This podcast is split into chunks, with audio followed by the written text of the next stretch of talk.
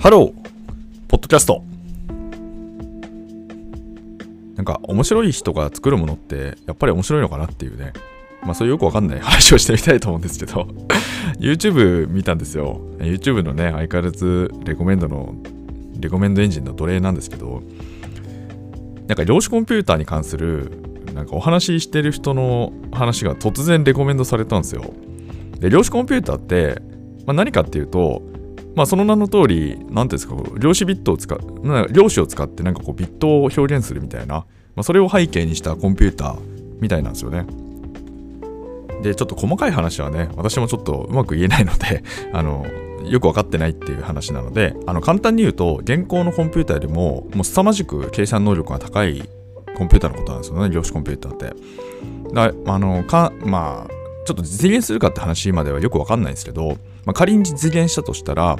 もう、なんていうか、今ね、そのパソコンとかスマホとか使ってますけど、そんなものはるかに凌駕するぐらいの凄まじいコンピューティング能力があるっていうね、まあ、そういうものになるんですよ。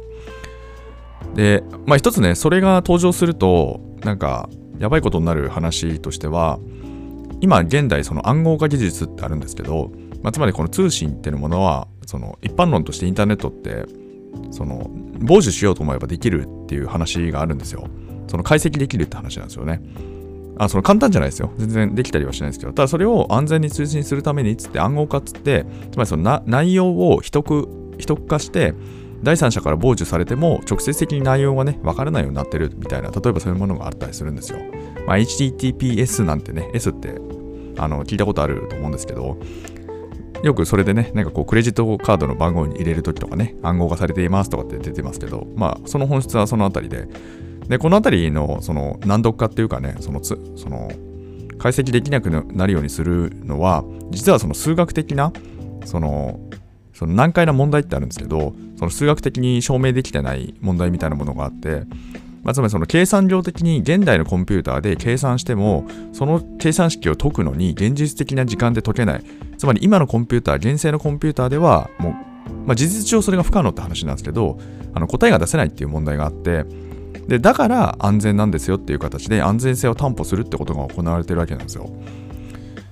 ただそれがその量子コンピューターみたいなのが出てくるとそのつまり現行のね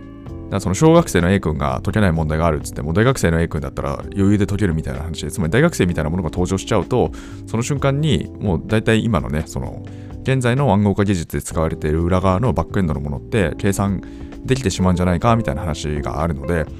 つまりそういう安全性をもとにしたねそういう話って根底からひっくり返るみたいな話があってね、まあ、非常にこれ面白いんですけどまあそういう可能性があるって話なんですけどね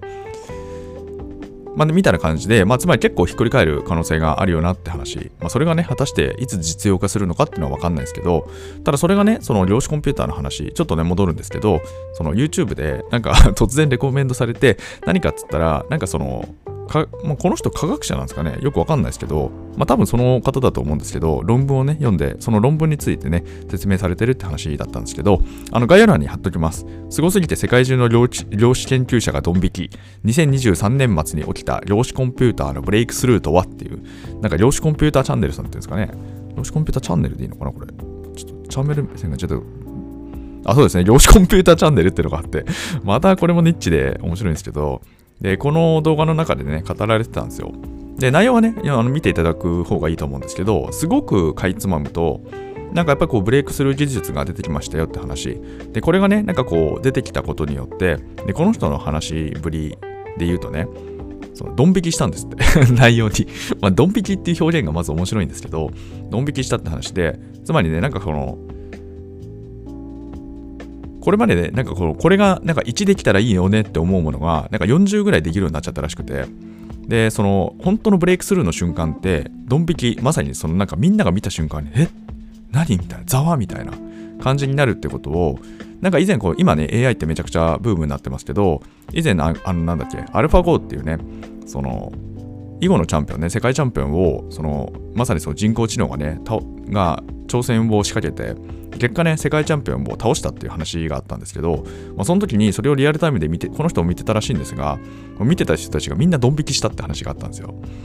らしいんですよね。僕はその直接それ見てなかったんですけど、つまり本当のブレイクスルーってマジでみんなドン引きするっていうのがなんかこうこの人の体験談みたいで でもまさにねこの論文ってのもみんながそうできたらいいよねははははって言ってたところにバツンとマジでできたぜっつってそのよく論文ってほら理論と実装実際っていうかその理論かあるいはその実際の実験結果かみたいな話とかってあるんですけど、実験まで落ちちゃ落ちちゃってると結構衝撃度強いじゃないですか。本当にできたんだねみたいな話っていうか。それがもう理論すっ飛ばしていきなりもう実装まで入っちゃっててみたいで本当にできましたけど何かみたいな感じになってそれを見ても世界中の人たちがドン引きしているっていう表現をね使われていてでもそれぐらいなんかこう量子コンピューターの中にあの世界にはねすごいブレイクスルーが起きた。でここからねそのブレイクスルーかなり加速するんじゃないかみたいな話だったんですよ。でそれがねそれそれも自体でね面白いんであの見てみるとねいいかなと思ったんですけどちょっとねもうちょっとあのこので一方でねこの動画が何が面白いかって話があってそのこの人のまず表現というかあの一人の人が 男の人がね喋ってるんですよ。ただ喋ってるだけなんですけどなんかその非常にこのまずドン引きっていう表現も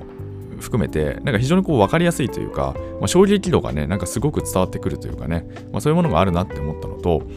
で加えてねこのやっぱり動画っていうものでこれだけニッチなものがその共有できるというかしかも最先端なものがね共有できる。要は僕は専門家でも何でもなくて本当にそのなぞるぐらいつまりその概略としてはああそういうことなんですねって思うぐらいなんですけど中身としてはもう全然わかんないですよ。細かいことは全くわからないんで。なんか誤り訂正機構がみたいなこと言ってるんですけどああ誤り訂正機構ってものがあるんですね。そこの効率がはるかに良くなったんですねぐらいしかわからないんですけど。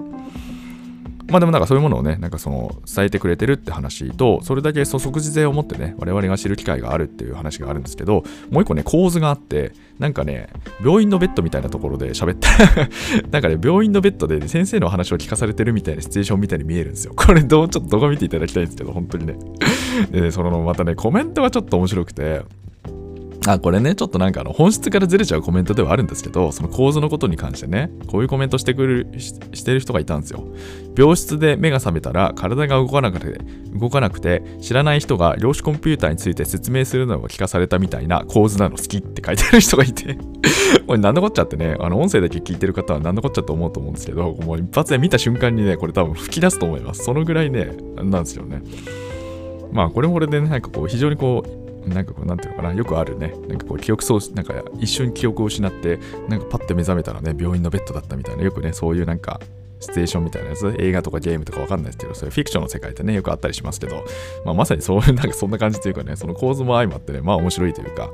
で、一番大元に戻ってくるんですけど、面白い人が作るものって面白いのかなって思うのは、まあ、この人のまずその表現手法及び、なんかその収録環境も含めて、であとね、その今、最先端を追っている知見みたいなところを広めようみたいな好奇心みたいなものも相まって、なんかこう、やっぱり面白い人が作ると、なんか、面白くなっちゃうんだなっていうね、まあ、身も蓋もないね、そういうお話でございました。このチャンネルでは明日がちょっと楽しくなる IT というコンセプトで IT というのは私が直回拡大解釈した IT をお届けし、皆様の明日がちょっとでも楽しくなればというそういうチャンネルになっております。ちょっとね、前振り長くなっちゃったんですけどね。これね、なんかそのちょっと面白い人が集まると、なんかコミュニティとは何ぞやみたいな話をね、ちょっとおにぎり的なところでさせていただいたことがあったんですけど、その時にやっぱりその面白い人がいると人が集まるよねって話があったんですよ。でそれはあれか、その共助の話ね、共助の話をちょっと今僕ね、すごく今興味関心が強いので、共助みたいなところで、ちょっとね、あの、こんなこと考えてますよ、みたいなお話をしたときに、まあ一つね、その面白い人がいると、そのなんか、なんていうの、結局人が集まるよね、みたいなことになった時に、もうその共助とか自助とか公助とか、そんなどうでもいいんだよ、つって。面白い人がいりゃなんか回るんだよ、みたいなね。なんか理屈とか頭で考えるとかっていうのは、細けいことはいいんだよ、みたいなね。全てをこう吹き飛ばしてくれるというか、まあでも本当にこれは身も蓋もないかもしれないんですけど、まあそういうことは確かにあるのかなって思ったんですよね。面白い人がいるって形ね。まあだからその、まあだからその、もしも戦略的にね、なんかこう、コミュニティなりをやろうと思った時に、面白い人たちが面白がってくれるような構造を作るっていうのは、多分一番大事かもしれませんね。まあ、あればね、そのなんか自分がね、面白くなれればまあ一番いいかもしれないけど、まあそれはね、よくわかんない。まあ人から観測しないとね、面白いかどうかなんてわかんないから、わかんないけど。まあでもね、もしもなんかこう、自分なりに考えることとしては、もう今はね、その、みんなが知ってることっていうコモディティを追ってもしょうがないって話があるので、やっぱりね、自分がすごく熱狂するものを自分が専門性を持つっていうところで、それをね、なんかしっかりとシェアできるみたいな、そういう状況における、そういう状況にね、こう身を置き続けると、なんか結構ね、やっぱりこう、面白くなれる可能性って高まってくるのかな、みたいなね、ことも思いますし、まあ今回ね、その量子コンピューターってところの あのー、なんか謎のレコメンドされたところからね、なんかまあこんなようなことを、こんなようなお話に展開してきたわけですけども、あの、もしもね、ご興味持った方は、こちらの概要欄に貼っておきますので、あの、動画ね、見てみてください。まあ、あの肝心のね、量子コンピューターの話、ちなみにね、あのちゃんとあの解説してくださってる方もちょっといらっしゃるので、あそっか、音声だけね、ちょっと読んでおきますけど、あの、要するに僕らで言う計算式の書き間違いをしたときに、計算式を書き直す行為、それが誤り訂正って感じか、ロールバック、ミスったらミスる前に戻る機能の上位互換ってことね。いや、その上位互換が作られた。で、その誤り訂正を行うシステムが今までのは既存のごく普通のハードウェアであったけど、どうせなら計算式の書き込み、答えの出力まで全部量子で動かして効率的にしたいと。そして誤り訂正機構を量子で再現したぜと盛り上がったらいきなり成果が出たチームが現れたと。さらに2026年までにはもっとえげつない効率的なものを作ろうとしているとって感じで、ね、書いていただいた方もいて、でもこのなんか動画を含めてコメントも含めてなんですけど、ちょっとね、最初はそのトンチ的な感じでちょっとお伝えしちゃったんですけど、こういうコメントもあったりとかして、つまりなんか一つね、すごくこう、コミュニケーションによって多面的にね、面白くなってますよね。ちょっと話が長く長くてちょっと恐縮なんですけど、やっぱりね、なんかこう、分かりにくいとか、なんかその一見にしてすぐに分からないとか、なんか、おもなんか、なんていうのかな、こう熱狂しているとか、やっぱりなんかこう、面白い人たちってこういうところにしか集まってこないのかなって、改めて、それもね、ちょっと違う視点としてなんですけど、思ったんですよね。分かりやすい場所ってやっぱりね、どうしようもない人たちいっぱい来るんだなと思って。別に分かりや分かりにくくしようって話じゃなくてね、やっぱりこう、なんていうかな、みんなに開いているとか、初心者に優しいとか、よく情報発信ってそういう方向に触れがちなんですけど、僕はやっぱりこう間違ってるなって、改めてこれを見て思いましたね。なんかちゃんとやっぱり知識を知識として楽しめるってところは、一つ、おそらくもうそれができるってこと自体が、まあ、自分の資質というか、それはもうなんか特権だなって思い始めてくるので、まあ、そこに別に先民思想を持つって話じゃなくて、単純にその楽しめる、ね、環境を作りたいって話だと思うので、まあ、そこに関してはね、やっぱりなんかこう自分が面白いと思うというか、